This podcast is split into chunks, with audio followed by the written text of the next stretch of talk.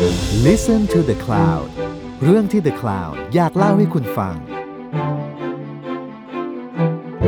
สวัสดีค่ะ คุณอยู่กับเตยภาสินีประมูลวงศ์จาก ARTELLER และนี่คือศิลปะการต่อสู้ พอดแคสต์ที่จะมาเล่าให้ฟังถึงการต่อสู้ด้วยศิลปะ ของเหล่าศิลปินและนักสร้างสรรค์จากหลายยุคหลายสมัย สวัสดีค่ะ เตยค่ะ สวัสดีค่ะปูเป้ค่ะ วันนี้เราจะมาคุยกันเรื่องศิลปินคนหนึ่งซึ่งเราเพิ่งมารู้จักนะ เราเพิ่งมารู้จักตอนเราไปนิวยอร์กเมื่อปีที่แล้ว แล้วเราเห็นงานของเขาของจริงที่ MoMA แล้วเรารู้สึกว่าเฮ้ยงานเขามัน modern มาก ๆ มันกราฟิกดีมาก ๆ ทั้งที่มันคืองานตั้งแต่ปี 1940 คนคนนั้นคือ Jacob Lawrence อืมเอ๊ะไม่รู้จักเลยอะไม่คุ้นชื่อเลย ใช่ใช่คือ ชื่อเขาจะไม่ค่อยคุ้นเท่าไหร่ แต่ว่าเขาเป็นอาร์ติสผิวดำคนแรก ๆ ของอเมริกาที่ทำงานศิลปะ แล้วก็มีชื่อเสียงแล้วก็โด่งดังมาก ๆ คืองานของเขาอะอยู่ในโมมาอยู่ในวอชิงตันดีซีแกลเลอรี่ที่นั่นอะตั้งแต่อายุ23อะอืมอะตอนนั้นคือคนผิวดำได้รับการยอมรับแล้วใช่ไหม ได้กับการยอมรับแล้วไหม ก็ได้รับการยอมรับ แต่มันเป็นการยอมรับแบบก็ยังมีกฎหมายบางตัว หรือก็ยังมีการที่แบบดูถูกอยู่บ้างอะอืมคือทนได้ แต่ว่าไม่ใช่ว่ายอมรับในฐานะที่เขาเป็นสิติเซนที่เท่าเทียมกันเออทุกแต่ๆคก็นคือชื่นชมว่างานเขาดีอะไรอย่างนี้ ใช่ และคือในตอนนั้นต้องเล่าก่อนว่า มันไม่ใช่แค่ว่าเฮ้ย คนนี้ขึ้นมาบูมแล้วทุกอย่างแบบ เปลี่ยนแปลงอะแต่มันคือการเปลี่ยนแปลงต่างหากที่ทำให้เกิดอาร์ติสคนนี้ขึ้นมา อืม เออ คือต้องเล่าก่อนว่า คนคนเนี้ยเขาเป็นคนผิวดำเนาะ แล้วในยุคนั้นก็คือทุกคนก็ต้องทำงานอะไรอย่างงี้ใช่ไหมแล้วแม่เขาอะเป็นเลเบอร์แหละ เป็นแรงงาน เป็นแม่บ้าน เป็นอะไรอย่างเงี้ย ที่ทำงานให้กับคนรวย เขาก็เลยต้องทำงาน แล้วเขาก็เลยเอาลูกสองคน ลูกชายสองคนเนี่ย ไปฝากไว้กับสถานเลี้ยงเด็ก แล้วก็ฝากเอาไว้ตั้งแต่เด็กๆตั้งแต่เกิดอะคือไม่เคยเจอแม่อะอืม อันนี้เขาเป็นคนชนชั้นประมาณไหนอะแบบว่า ก็ชั้ล่านงกอะลางเหรออ๋อล่างค่อนข้างล่าง ใช่ใช่ใช่เธอคิดดูสิแบบบ้านจนถึงขั้นแม่ต้องเอาไปฝากไว้ที่สถานเลี้ยงเด็กอะแบบเด็กกำพร้าอะไรอย่างเงี้ยเลยอะเพื่อตัวเองจะได้ไปทำงานอะอืม เออ จนอายุสิบสี่ถึงเจอแม่ครั้งแรก อืม เออ คือเหมือนเขาอยู่สถานเลี้ยงเด็กแล้วเขารู้สึกแบบ เฮ้ยอยากเจอแม่ว่ะ ตอนนั้นเขาอยู่นิวเจอร์ซีย์เขาก็เลยเนี่ยกับน้องชายจับมือกันไปแล้วบอกแม่อยู่ไหน แม่อยู่ฮาเลมที่นิวยอร์กเขาก็เลยเฮ้ย เราไปตามหาแม่กันเถอะ แล้วก็ลงไปที่นิวยอร์กแล้วในตอนนั้นอะสิ่งที่เขาเจอมันคือฮาเลมที่เป็นฮาเลมแบบโอ้โหเป็นย่านที่สดใสคึกคักอะอือหือเออ คือ ถ้าเกิดแบบนึกภาพไม่ออกอะเนาะฮาเลมถ้าเราถ้าเราดูภาพเก่าๆ เราจะเห็นว่าฮาเลมยุคนั้นมันคือยุคแบบแจ๊สเอจอะมันคือโอ้โหมีคนเล่นดนตรี มีสีสันที่สดใสมากๆอยู่ตามบ้าน ทุกคนเสียงดังคึกคักร้องเพลงคุยกันเต้นรำอะอืม อันนี้คือสีสันของฮาเลมอะที่เขาเจอแล้วเขารู้สึกแบบ เฮ้ยมันแบบตื่นตาตื่นใจมากๆอะอืม เออ แต่พอเราพูดถึงย่านฮาเลม เราคงจะไม่พูดถึง Harlem Renaissance หรือไม่พูดถึง New Negro Movement ไม่ได้ถูกไหมอืม คือ คืออะไร คือการที่เขาเจอสิ่งเหล่านี้ซึ่งมันแบบโอ้โห ecstasy มากๆ มันสุดยอดมากๆอะ่ะ มันเป็น movement ซึ่งเพิ่งเกิดขึ้นตอนมีปานปี 20 ก็คือช่วงเขาไปเจอนั่นแหละ มันคือ movement ที่คนผิวดำอะ่ะ เขาเริ่มรู้สึกตัวว่า เฮ้ย ฉันต้องมี identity และฉันต้องการจะ express มันออกมาสู่ทุกๆคนน่ะคือก่อนหน้านั้นน่ะ คนอาจจะมองว่าเฮ้ยผิวดำก็คือต้องทำงานต้องน่าสงสาร ถูกไหมเป็นทาสคนยังมองคนผิวดำเป็นอย่างนั้นอยู่อะแต่ว่าพอสุดท้ายตอนอับราฮัมลินคอนเขามีการปลดปล่อยทาสแล้วถูกไหมเลิกทาสแล้วมันเกิดการ the great migration ขึ้นคือคนผิวดำที่โอเค ตอนแรก ๆ พอเป็นทาสอะจะอยู่ทางตอนใต้เยอะ เพราะตอนใต้ทำเกษตรทำไร่ฝ้ายทำอะไรอย่างเงี้ยเพราะฉะนันต้องใช้แรงงานผิวดำเยอะมาก แต่พอเขาอยู่ที่เนี่ยที่เซาท์ที่ภาคใต้ปูบะแล้วมันเกิดการกดขี่มากขึ้นถึงแม้ว่าจะแบบไม่เป็นทาสแล้ว แต่ก็ยังมีการกดขี่ยังมีการใช้แรงงานเกินควร ยังมีอะไรอย่างนี้มากมาย แล้วก็มีจดหมายกฎหมาย Jim Crow ที่ค่อนข้างรุนแรงมากๆ คือกฎหมายเหยียดเพศที่รุนแรงสุดๆเลยอะคนผิวดำจึงอพยพกันขึ้นมาที่ทางเหนือ ซึ่งทางเหนือก็คือนิวยอร์กชิคาโกอืมฟิลาเดลเฟีย ถูกไหม คือย่านที่มีการอุตสาหกรรมอะและมีระบบการทำงานที่แบบ โอเคแฟร์มากขึ้น และยอมรับคนผิวดำในการทำงานมากขึ้นอืมอะฮะ ตรงเนี้ยเขาเรียกว่า the great migration คือคนผิวดำ migrate จากภาคใต้ rural south ขึ้นมาที่ urban north ขึ้นมาที่ภาคเหนือต่างๆ แล้วเธอลองคิดดูนะ สมมติว่าโอเค คนผิวดำปกติอยู่แยกๆกันตามภาคใต้ใช่ไหมมันก็จะแบบหลาย ๆ ที่หลาย ๆ ที่หลายๆแหล่งหลายๆแหล่งแล้วพอเขาขึ้นมาอยู่เป็นเมืองปุ๊บอะเขาก็รวมกันเป็นย่านๆแล้วมันเลยทำให้ความเป็นแบบ identity ของเขามันยิ่งชัดเจนอะพอเขาอยู่รวมกันน่ะ แล้วมันกลายเป็นว่า เฮ้ย เนี่ย สิ่งที่พอมันรวมกันปุ๊บ สิ่งที่เป็นตัวตนของเขาเลยยิ่งชัดเจน และยิ่งแตกต่างจากคนอื่นมากๆ มันชัดเจนมากขึ้นมาก ๆ อืม อย่างเช่นที่พูดไปแหละดนตรีแจ๊สคือในยุคนั้นมันพิเศษมากๆ เพราะว่าแจ๊สเป็นดนตรีที่มาแรงมากๆ คือในตอนแรก ๆ สมัยอยู่ภาคใต้อะแจ๊สมันอาจจะลิงก์กับการเล่นกับแบบโอเคกีตาร์หรือว่าเครื่องดนตรีที่ไม่แพงอะไรอย่างนี้ถูกไหม แต่พอเราขึ้นมาอยู่เนี่ยภาคเหนือแล้วแล้วเราก็มีเงินมากขึ้น เราเริ่มทำงานได้มีเงินมากขึ้นสร้างเนื้อสร้างตัวได้มากขึ้น หรือบางคนก็ร่ำรวยจากการเป็นนักดนตรีด้วยซ้ำก็เกิดการเอาเปียโนเข้ามาใช้ในแจ๊สด้วยเช่นกัน คือมันเหมือนกับว่า เราเอาความเป็นชนชั้นกลาง ความแบบเนี่ยใช้เปียโนใช้อะไรอย่างเงี้ยมารวมอยู่ในศิลปะแบบเดิมเราด้วยเช่นกัน อืม เออหรือศิลปินเองก็ตามอะมันก็คือการอย่างอย่างเช่นเจคอบโรเลนส์เองอะมันคือการเอาคิวบิซึมมาประยุกต์ใช้อะอืมมันคือการเอาอะฮะแต่ว่าเขาแบบเขาไม่ได้เรียนด้านนี้ไม่ได้อะไรอย่างนี้ใช่ไหมคือเขาชอบวาดรูปเฉยๆเป็นงานอดิเรกเขาว่ารูปเฉยๆเป็นงานอดิเรกและในยุคนั้นน่ะ ศิลปินผิวดำที่เขาโด่งดังมาแล้ว จากการเกิดขึ้นของฮาเร็มเรเนซองนี่แหละ ที่ทำให้ เกิดพวก youth center ต่างๆ เกิดเวิร์กช็อปต่างๆ เพื่อเด็กผิวดำในย่านฮาเลมที่เขารู้สึกว่าแบบโอเค อาจจะได้โอกาสไม่เท่ากับคนอื่นๆน่ะ เออ นั่นแหละคือแหล่งที่คนคนนี้ไปเรียนรู้อืมคือตาม youth center ต่างๆ ที่เกิดขึ้นและตามเวิร์กช็อปต่างๆ ที่เกิดขึ้นเพื่อเด็กแต่ว่าคือมันแสดงว่ามันฟรีเหรอ หรือว่ามันแบบทำไมเขาถึงมันไปฟรีแบบเข้าร่วมได้ ขนาดนั้นๆมันฟรีมันฟรีคือตอนแรกอืมเขาชอบอืมเขาชอบวาดรูปขึ้นมาได้อะตลกมากคือ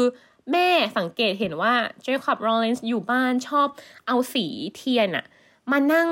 วาดลายตามผ้าม่านอะคือแบบแบบแม่ดูวาดอะไรอะลูกเอาวาดตามผ้าม่าน อย่างเงี้ยเขาเลยรู้ว่าอ๋อเด็กคนนี้ชอบวาดรูปเขาก็เลยอะเล่นหนังสือปุ๊บแล้วแม่จำได้ไหมแม่เอาไปฝากสถานเลี้ยงเด็กด้วยซ้ำเพราะว่าไม่แบบไม่มีเวลาเลี้ยงอะ เขาก็เลยอะให้มีเวลาเลี้ยงเหมือนเดิม ไปโรงเรียนตอนกลางวัน ตอนเย็นปุ๊บให้ไปอยู่ youth center ไปนั่งวาดรูปเล่นพวกเนี้ยคือสิ่งที่ฟรี มันฟรีได้ยังไงมันฟรี เพราะว่าคนคนผิวดำที่รวยมาแล้วอะจากยุค Harlem Renaissance จากการเล่นดนตรี จากการเขียนหนังสืออะเขาลงเงินเพื่อพัฒนาชุมชนอืมเพราะฉะนั้นแหล่งเรียนรู้พวกเนี้ย จึงฟรี เพราะมันทำเพื่อชุมชน อืม ใช่ และนอกจากนั้นเราพูดถึงอะไรแล้วเราพูดถึงดนตรี เราพูดถึงอาร์ตซึ่งโอเคลิงก์กับเจคอบโรเลนส์โดยตรง อีกอย่างหนึ่งที่อยากพูดถึงคือ literature มันเป็นยุคที่ literature ของคนผิวดำมีบทบาทขึ้นมามากๆ literature ทางวรรณกรรมด้วยนะและในการบทละครด้วยเช่นกันอะมันทุกๆอย่างอะมันทำให้เราเห็นภาพว่า เฮ้ย คนดำไม่ใช่แค่ คนที่ทำงานแล้วก็ต้องทำงานชนชั้นต่ำเท่านั้นต้องอยู่อย่างนี้เท่านั้นทำงานแรงงานอย่างเดียวอย่างนี้อืมใช่ แต่เขาคือเป็นคนที่มีชีวิตและจิตวิญญาณด้วยเช่นกันน่ะอืมเขามี culture ของเขาซึ่งเป็นสิ่งที่ดีงาม เขามี character ของเขาซึ่งเป็นสิ่งที่เป็นเอกลักษณ์มาก ๆ อืม นั่นแหละ คือส่วนทุก ๆ ส่วนน่ะ ที่ทำให้เจคอบโรเลนส์ตอนนั้นซึ่งอายุสิบสี่อะ มีหนทางต่อมา เขาเริ่มเห็นแล้วว่าชีวิตของคนดำมันเป็นเอกลักษณ์ที่สวยงามมากๆขนาดไหนอะอืมและเขาก็ใช้สิ่งเหล่านี้นี่แหละ เล่าออกมาผ่านทางภาพ อืม อืม ใช่ คือตอนนั้นน่ะ เขาก็วาดใช่ไหมแล้วพอเขาถึงมปลายปุ๊บเขา drop เลย เขาไม่เรียนมปลายแล้ว แล้วเขาก็มาเวิร์กช็อปเต็มตัวอยู่ที่แบบ art center อือหือ จนเวลาผ่านไป เขาก็โอเค ก็เรียนไปเรื่อยๆไปเรื่อยๆวาดไปเรื่อย ๆ แล้ววันหนึ่งก็มี artist ที่แบบเห็นเขาแล้วก็แบบเฮ้ยคนนี้เก่งอะแล้วเลยเอางานของเขาอะไปโชว์ให้แกลเลอรี่ อันนี้คือเออที่ฮาเลมแล้วใช่ไหมคือที่นิวยอที่ร์กฮาเลมที่นิวยอร์กใช่ ใช่ แล้วปรากฏว่าเขาก็รับ exhibit ตอนนั้นเขา exhibit อยู่ที่แกลเลอรี่เล็กๆหนึ่งอะไรอย่างเงี้ย ตอนนั้นคืออยู่ยี่สิบเอ็ดเองนะ อืม แต่การของเขาอะเริ่มมีเอกลักษณ์ที่ชัดเจนขึ้นมาแล้ว เอกลักษณ์ของเขาคืออะไร เอกลักษณ์ของเขาก็คือ การที่เขาอะใช้รูปทรง คือเธอถ้าเธอพูดถึงว่ารูปทรงต่างๆ หรือพูดถึงการใช้เหลี่ยมมุมมันคือคิวบิซึมอือฮึถูกไหมแบบปิกัสโซอะปิกัสโซอ่าเออแต่งานของ Jacob Rollins อะมันคือ เขาใช้คำว่า dynamic cubism อะหมายความว่าต่ คือถ้าเกิดว่าเป็น cubism ทั่วไปมันจะเป็นแบบโอเคเหลี่ยมมุมเป็นคนหรือว่าเป็นอะไรอย่างนี้เป็นเป็นแบบ subject บางอย่างหรือ still life บางอย่างหรืออาจจะเป็น action บางอย่างก็ได้อะเออแต่มันจะไม่ได้เล่าเรื่องขนาดนั้น แต่ในงานของ Jacob Rollins เขาใช้ cubism มมาเพื่อเล่าเรื่อง เพื่อเล่าไดนามิกของเรื่องราวต่างๆ ที่เกิดขึ้น อย่างเช่นเราอยากจะพูดถึงงานที่ดังที่สุดของเขาคืองาน demigration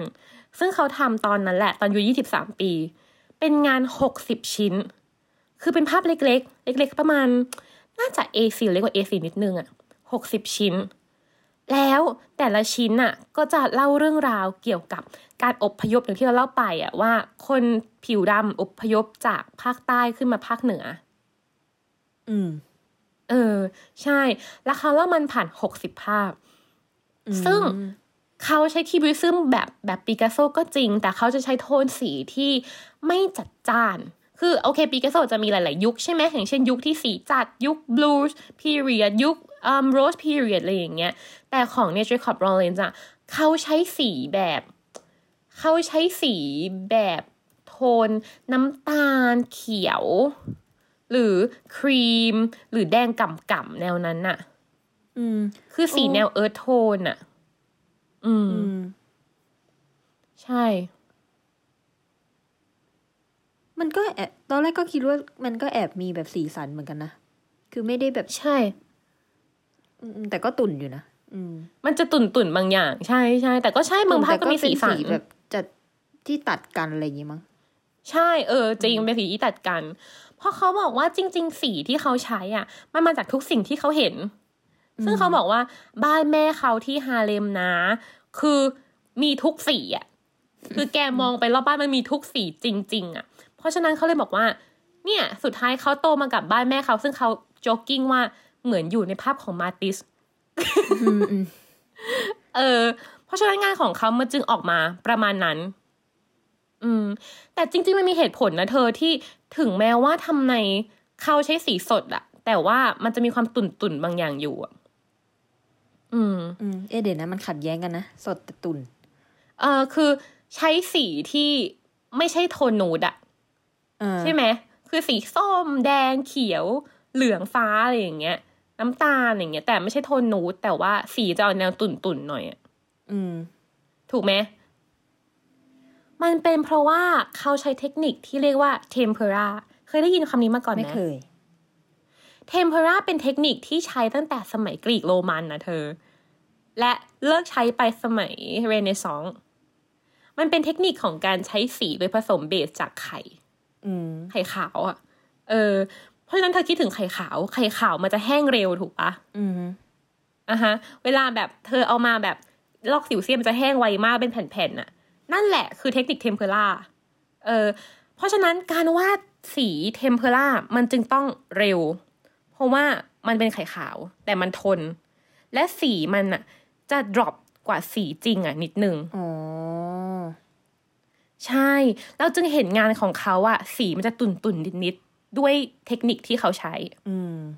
แล้วมันมีเหตุผลไหมใช่ ในการที่เขาใช้เทมเพราใช่ไหมเออไม่รู้อะใด เออเขาเคยบอกว่าเขาชอบเทมเพอราเพราะว่าเขาชอบเนื้อหนึ่งเขาบอกเขาชอบเนื้อสีของมัน และสองคือเขาชอบการลิงก์มันกับยุคสมัยกรีกโรมัน ซึ่งเป็นแบบตำนานอะแล้วเขาก็บอกว่าเขาอยากเล่า contemporary life อย่างเงี้ย อยากเล่าเรื่องของคนไปกินเหล้าที่บาร์อยากเล่าเรื่องการ migrate ของตระกูลเขาจากภาคใต้มาภาคเหนือ อยากเล่าเรื่องชีวิตประจำวันเล่าเรื่องแบบ ตึกในบรอนซ์ตึกในฮาเลมต่างๆอะด้วยน้ำเสียงและเนี่ยการใช้เทคนิคแบบ tempera ซึ่งเป็น history มาก ๆอะอืมเขาบอกว่าเขาอยากจะใช้มันเพื่อมีมิกเรื่องราวในทุกวันนี้ ว่า เฮ้ย มันก็เป็นเรื่องที่น่าจดจำในแบบเดียวกัน อืม เขาเคยบอกประมาณนั้น แต่จริง ๆ มันมีความยากมาก ๆ ของการใช้เทมเพลานะ เพราะว่าเธอคิดดูสิว่ามันไวมากๆอะ แล้วแปลว่าเขาอะต้องผสมสีเองถูกไหมอืม แปลว่าในทุกๆอันอะถ้าเกิดว่าเขาจะวาด 60 ภาพอย่าง The Migration ที่มี 60 ภาพอย่างเงี้ย ถ้าเขาผสมสีแล้ววาดทีละภาพอะสีมันอาจจะไม่เหมือนกันก็ได้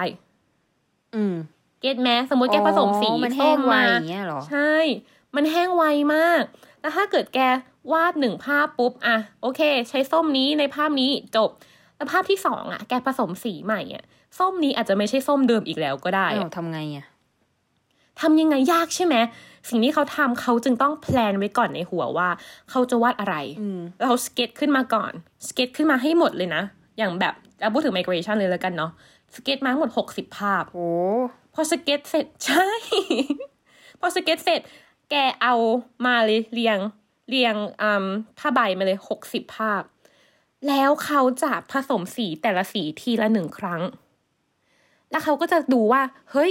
ในภาพเนี้ย สมมติสีส้ต้มองเหมือนการเดิมสีไหนบ้างผสมสีส้มขึ้นมา ใช่อ๋อแล้วเขาบอกภาพไหนบ้างใช้สีส้ม แล้วเขาลงสีส้มก่อนหกสิบอืมภาพนี่คิดมาแล้วอะไรอย่างงี้ป่ะอืม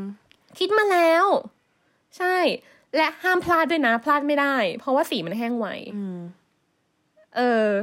ใช่ สุดท้ายนั่นแหละ เขาเลยต้องแบบทำทีละสีทีละสีไปเรื่อยๆอือหืแต่อน่าสนใจว่าทำไมต้องหกสิบภาพอะคือวาดภาพเดียวไม่ได้เหรอ เพราะว่าเขาว่าเป็นเรื่องราวไงอ๋อคือหกสิบภาพอะมันคือการเล่าว่าเดินทางมายังไงเกิดอะไรขึ้นอ๋อเรารู้สึกว่าเขามาพยายามจะมิมิกมิมิกภาพแบบ history ในอดีตอะถ้าเกิดว่าเธอคิดถึงภาพในสมัยกรีกโรมัน หรือเรเนซองส์เองก็ตาม หรืออะไรก็ตามที่พูดถึงแบบหุยเหตุการณ์ historic ต่าง ๆ เหตุการณ์ในประวัติศาสตร์ต่าง ๆ ที่สำคัญน่ะ มันจะเป็นเรื่องราวมา เก็ตไหมมันจะเป็นแบบหลาย ๆ ภาพต่อๆต่อๆกันน่ะอืม อืม เพราะฉะนั้นเขาจึงใช้แบบรูปแบบเดิมเดียวกันนี่แหละ เล่าเรื่อง the migration อืมสำหรับฉันนะ ฉันมองมันอย่างนั้นนะ ฉันมองมันว่าหกสิบภาพเพราะแบบนั้น แต่จริง ๆ ทุกวันเนี้ย เราไม่สามารถเห็นหกสิบภาพพร้อมกันได้นะอ๋อ มันถูกเอาไปเออเอ็กซิบิทหลาย ๆ ที่อย่างเงี้ยเหรอ มันแบ่งกันสองที่อืมคืออันเนี้ยเสียดายมากฉันรู้สึกว่า เฮ้ยถ้าเกิดแกอยู่รวมกันอะมันจะอิปิกมาก ๆอะเออส่วนหนึ่งอยู่ที่โมมาที่เราได้เห็น อีกส่วนหนึ่งอยู่ที่วอชิงตันดีซีอ่าอืม ใช่ คือแล้วสุดท้ายเขาก็ไปสอนที่วอชิงตันดีซีด้วยนะเขาเป็นอาจารย์ที่นั่น อืม ใช่ คือแล้วนอกจากการพูดถึงเรื่อง โอเค เรื่องคนผิวดำเรื่องประวัติศาสตร์คนผิวดำและเรื่องประวัติศาสตร์ร่วมสมัย อย่างเช่น การไปนั่งในบาร์ปัจจุบันเป็นอย่างไร เขาก็ว่าด้วยใช้เทคนิคแบบเดิมอะเออหรือเรื่องโอเค คนเรามีอพาร์ตเมนต์อย่างไร อย่างเงี้ยเขาวาดอพาร์ตเมนต์ตัวเองเขาวาดแฟนเขาวาดเนี่ยทุกอย่างในชีวิตประจำวันอะไรอย่างเงี้ยด้วยเทคนิคนี้แหละ และด้วยรูปแบบนี้แหละ มันเลยยิ่งแบบน่าสนใจมากๆเพราะรู้สึกว่ามันคือการเอาเทคนิคต่างๆ หรือเอกลักษณ์ของตัวเองอะไปใส่ในชีวิตประจำวัน อืม ก็คือเขาดังตั้งแต่ไหนแต่ไรเลยเหรอ ใช่ดังตั้งแต่ยี่สิบกว่าโอ้ก็ดังแล้ว อืม อืม ใช่แล้วก็ทำมาเรื่อยๆ และตอนหลังอย่างที่พูดไปเมื่อกี้นิดนึงว่าเขาเป็นอาจารย์ด้วย อืม อืม และเขาไม่ได้เล่าแค่เรื่องคนผิวดำเขาเล่าเรื่องโลกด้วยเช่นกัน อย่างเช่น ตอนเขาไปรบตอนสงครามโลกครั้งที่สองอะเขาก็เล่าเรื่องเมืองต่างๆ ที่เขาผ่านไปที่เขาต้องไปรบ หรือตอนหลังจากนั้นอะเขาทำภาพเกี่ยวกับฮิโรชิมาด้วยเช่นกันอือฮึเพราะเขาเคยพูดเขาเคยบอกว่า จริง ๆ แล้วงานศิลปะ มันควรเป็นสิ่งที่ universal นะ คือ you เห็นน่ะ แล้ว you เข้าใจมันได้อะโอเค you อาจจะไม่ใช่จำเป็นจะต้องเป็นคนดำไม่จำเป็นต้องเป็นคนญี่ปุ่น ไม่จำเป็นต้องเคยไปรบแต่ you เห็นน่ะ แล้ว you เข้าใจมัน แล้วเขาบอกว่า เพราะฉะนั้น you ต้อง universal หนึ่ง แล้วเขาสอนว่าอีกสองอย่างที่เขารู้สึกว่าสำคัญน่ะคือ clarity และ strange คือยูต้องมีเรื่องเล่าที่แข็งแรงและชัดเจนอะยูต้องรู้ว่ายูจะเล่าเรื่องอะไรอือะมแล้วยูมีเทคนิคที่แข็งแรงอะซึ่งเรื่องของเขาก็คือเรื่องของชีวิตคนดำใช่ ใช่ เขาใช้ศิลปะมาเพื่อพูดถึงชีวิตคนดำเพื่อพูดถึงว่า เนี่ย เราก็มีชีวิตและจิตวิญญาณและความฝันของตัวเองด้วยเช่นกันอืม แต่ไม่ได้เป็นก็เลยรู้สึแอกคว่าทิวิสต์ขนาดอือฮึนั้นปะไม่เป็นแอคทิวิสต์ขนาดนั้น ใช่อืมใช่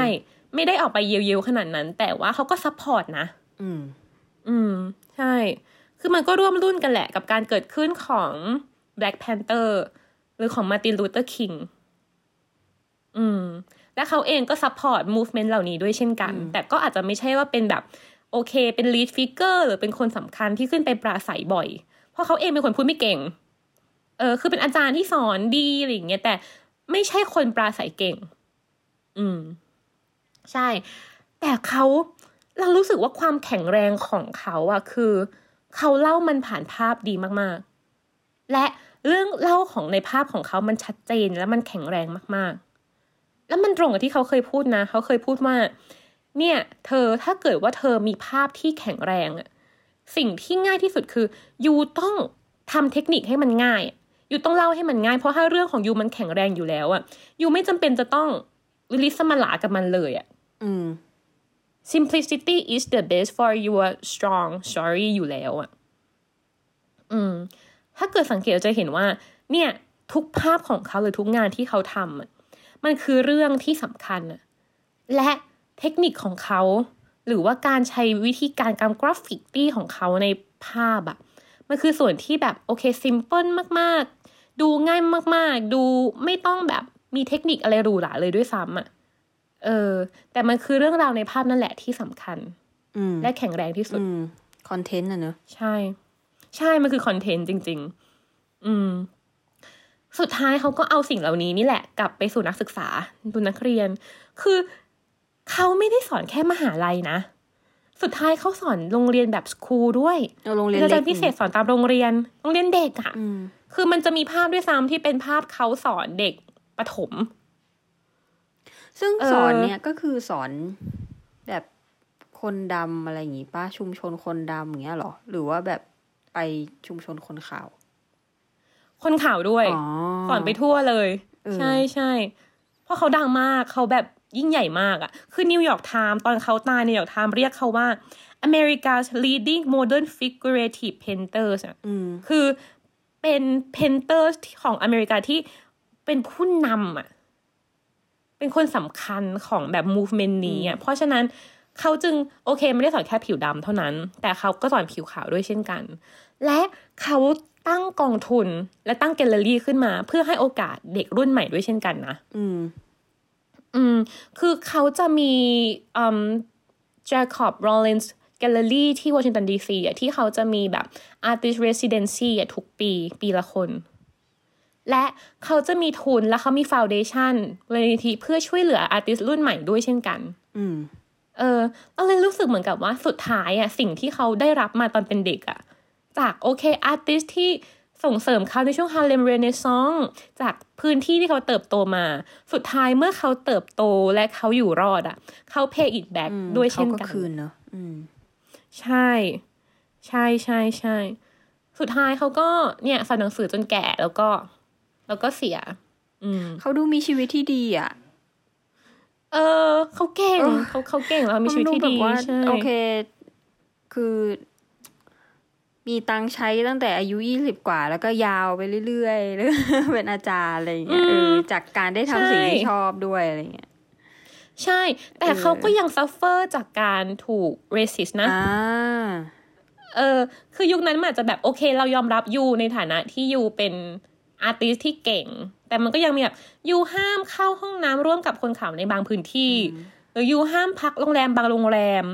หรืออะไรอย่างเงี้ยมันคือแต่ละรัฐด้วยและแต่ละพื้นที่ด้วยที่แบบ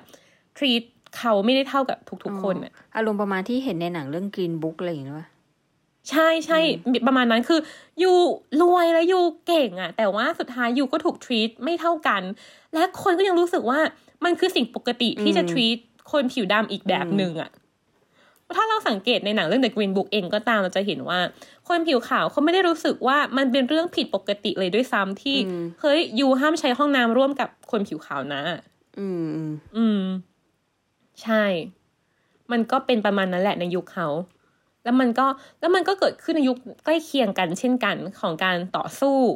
และสิทธิคนผิวดำที่มากขึ้นเรื่อยอืมๆแล้วเราเชื่อนะว่า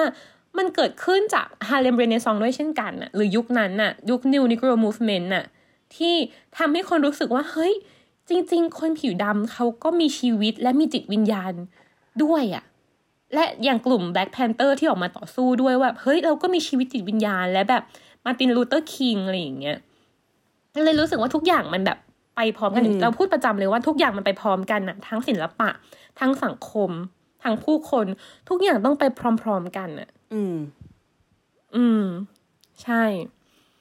เลยจะนำมาสู่ประเด็นที่อยากจะพูดคุยในวันนี้ คือประเด็นที่เราจะพูดว่า เนี่ย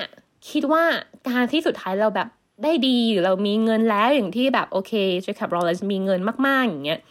แล้วเรา pay back สู่สังคม เราแบบเอามันกลับมาสู่สังคมในรูปแบบใดรูปแบบหนึ่งอะเธอคิดว่าหนทางไหนคือหนทางที่เรา pay back แล้วมันจะยั่งยืน มีไอเดียไหมอืม ยากเลย ยากเนอะออเรื่องยากเลย เออ เพราะว่ามันก็จะมีบางคนที่รู้สึกว่า เฮ้ย บางอย่างที่ทำอาจจะดูฉาบฉวยไปไหมหรืออะไรอย่างเงี้ย อืม แล้วแต่เจตนาด้วยมั้ง ซึ่งซึ่งก็ไม่รู้เหมือนกันว่าแบบเจตนาของคนที่ทำคืออะไร แต่ อันซึ่งมันก็บางทีก็ตัดสินเองอะนะอย่างเราก็เออจะตัดสินไปว่าแบบ เอะสร้างภาพเปล่าวะอะไรอย่างเงี้ยเอเออออะเออใช่ ซึ่งช่วงนี้ก็มีประเด็นเรื่องแบบนี้อยู่เหมือนกันเออแล้วเราก็เราเองอะเราก็อ่านความคิดเห็นของแต่ละคนเยอะมากๆ ทั้งคนที่เห็นด้วยและไม่เห็นด้วยนะ อืม เออ แล้วเราก็รู้สึกว่า การช่วยเหลือสังคมอะในมิติหนึ่งมันก็ยากเนาะเออ คือจะช่วยก็โดนหาว่าสร้างภาพ อืม แต่ว่าอยู่เฉยๆก็ไม่ทำอะไร อืม อะไรอย่างเงี้ยใช่เออใช่อะช่วยซึ่งพอช่วยเราเพิ่งคุยกันช่วปุ๊บอะก็ฮะกลายเป็นว่าเราไปยัดเยียดให้เขาเปล่า เออ แต่เรากับปูเป้อะเพิ่งคุยกันไปเมื่อวานเองอะเรื่องว่าสุดท้ายนิวยอร์กก็เติบโตขึ้นมาได้ ด้วยการสนับสนุนของ foundation และ Charity นะ เออใช่ใน museum ใช่ไหมนะปัจจุบันนี้หลาย ๆ museum ก็คือมีเงิน donation แล้วเขาก็ asking for donation กันอยู่ตลอดเวลา อืเอมอหรือมันคือการที่เราให้ในสิ่งที่เขาเขา asking for เหรอ คือเหมือนกับว่า หรือว่าไม่รู้นะนี่เดาเลยนะ เดาเดาสุ่มเลยนะ เรา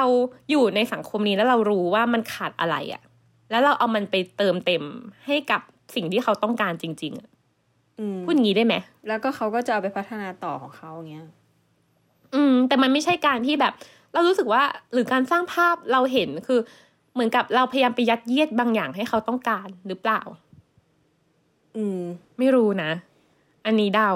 เพราะว่าฉันน่ะสังเกตเว้ยแล้วฉันก็รู้สึกว่า เนี่ยพอเราพูดถึงแบบการ charity หรือพูดถึงนิวยอร์กที่มันเติบโตได้จาก charity ต่างๆอะมันคือการกลับมาในพื้นที่ของตัวเองอะและอืมและมีการแบบ payback และมีการสนับสนุนพื้นที่ที่ตัวเองเติบโตมาต่างๆอะ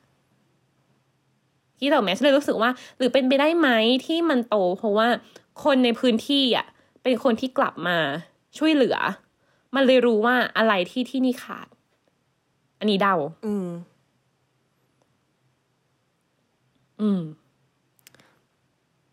อืม แต่บางความเห็นก็เขาก็พูดเหมือนประมาณว่า เราเรารู้สึก อ่านแล้วก็รู้สึกประมาณว่าแบบ เขาไม่ได้ร้องขออะที่จะพัฒนา อืม เออเหมือนเรากำลัแต่งก็พูดยาเออกพูดยากเหมือนกันแบบ เออ ถ้าเขาไม่ได้ ขอให้ทำก็ไม่ต้องไปทำให้เขาอะไรเงี้ยอืม แต่ก็ยากเหมือนกันเอนะอเหมือนเรากำลังคิดเออว่าสิ่งนี้มันทำให้เขาดีขึ้น แต่จริงๆเขาไม่ได้ขอนะ เออ เออ แล้วก็อะก็จะมีอีกแบบกระแสหนึ่งแบบว่าอ้าวแล้วรู้ได้ไงอ่าว่าฮะเขาไม่ต้องการเขาไม่รู้ เออ เออ อะก็พอเข้าใจเหมือนกับว่า สมมติศิลปินยุคฮาเลมเรเนซองส์เขาแบบ รู้สึกว่าเฮ้ยทำไมย่านนี้ก็ไม่เห็นได้ร้องขอเลยว่าต้องมีแบบยูทเซ็นเตอร์ต้องมีพื้นที่ให้เด็กมา เรียนรู้แลกเปลี่ยนกัน แล้วก็ไม่ได้สร้างมันก็จะไม่เกิดอะไรขึ้นมาเลย ถูกไหมอืมก็ก็จะอยู่กันแบบนั้นแหละ เอออืมอยู่กันแบบที่ก็ไม่ได้มี youth center ไม่ได้มีอะไร แต่ก็อยู่กันได้นี่ เอออะไรแบบนั้นเออ แล้วก็ happy เออดีก็ happy ดีอย่างเงี้ยเหรอ เออ เออ ยากเนาะอืม ก็ยังถกเถียงกันต่อไป ใช่ แต่ว่าถ้าเราสังเกตนะ เราเองนะจะรู้สึกว่าสุดท้ายอะ artist จะชอบกลับมา ให้เงิน artist เด็ก ๆ ที่แบบเก่ง แต่ว่าไม่มีเงินเพราะรู้ว่าเคยผ่านจุดนั้นมาก่อนแล้วลำบากใช่อย่างแบบเออเอออย่างนิวยอร์กฉันมาเยอะมาก Jacob Lawrence ก็มี foundation David Hockney มี foundation ตัวเองเพื่อให้เงิน artist รุ่นใหม่ขอบคุณค่ะ อยากไหว้มากเลยค่ะๆถูกไหมหรือ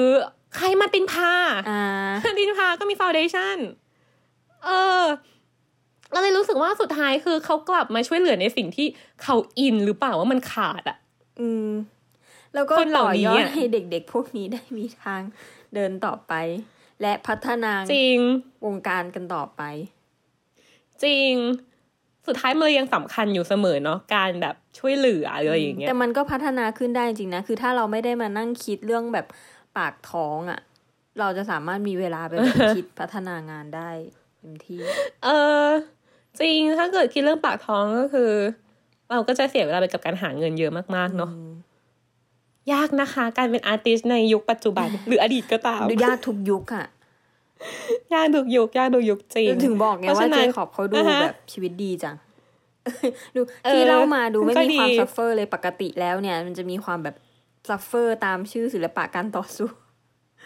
ใช่ใช่ใช่เขาก็ เออ แต่เขาก็ suffer จากการ racist เออแหละ แต่สุดท้ายเขาก็ทำงานที่ดีออกมามาก ๆ แล้วเรารู้สึกว่างานของเขาคือการต่อสู้นะอ่าคือไอตัวงานของเขาที่มันเล่าเรื่องแบบ contemporary life ของแบบ black living อะคือ you เล่ามันออกมาได้ดีมาก ๆ และและสวยงามมาก ๆ และเรื่องราวมันแข็งแรงมาก ๆ ด้วยเช่นกันเราเลยรู้สึกว่า มันก็เป็นส่วนหนึ่งที่ทำให้คนเริ่มเห็นวิถีชีวิตต่าง ๆ มากขึ้น อืม อืม และยอมรับคนผิวดำในวิถีชีวิตของเขา และชื่นชมมันมากขึ้น เพราะถ้าเธอดูทุกวันนี้เราจะเห็นเลยว่า culture ของคนผิวดำอะแทรกซึมอยู่ใน pop culture เยอะมากๆ โดยที่เราจะไม่รู้ตัวด้วยซ้อืมำใช่ไหมฮิปฮอปแรปอืม เออแจ๊สการแต่งตัว การใช้สีการถักเดรดล็อก คือทุกอย่างมันแทรกซึมมาอยู่แล้วแหละ และมันแทรกซึมขึ้นมาจากยุคนั้นเช่นกันที่คนผิวดำเริ่มต่อสู้ และเริ่มพูดถึงวิถีชีวิตตัวเองมากขึ้นเรื่อยอืมๆอืม นั่นแหละคือการต่อสู้ของเขา เนาะโอเค วันนี้ก็จะประมาณนี้เจอกันใหม่อาทิตย์หน้า เตยค่ะปูเป้ค่ะ ขอบคุณสวัสดีค่ะ สวัสดีค่ะ ติดตามเรื่องราวดีๆ และรายการอื่นๆจาก The Cloud ได้ที่ readthecloud.co หรือแอปพลิเคชันสำหรับฟังพอดแคสต์ต่างๆ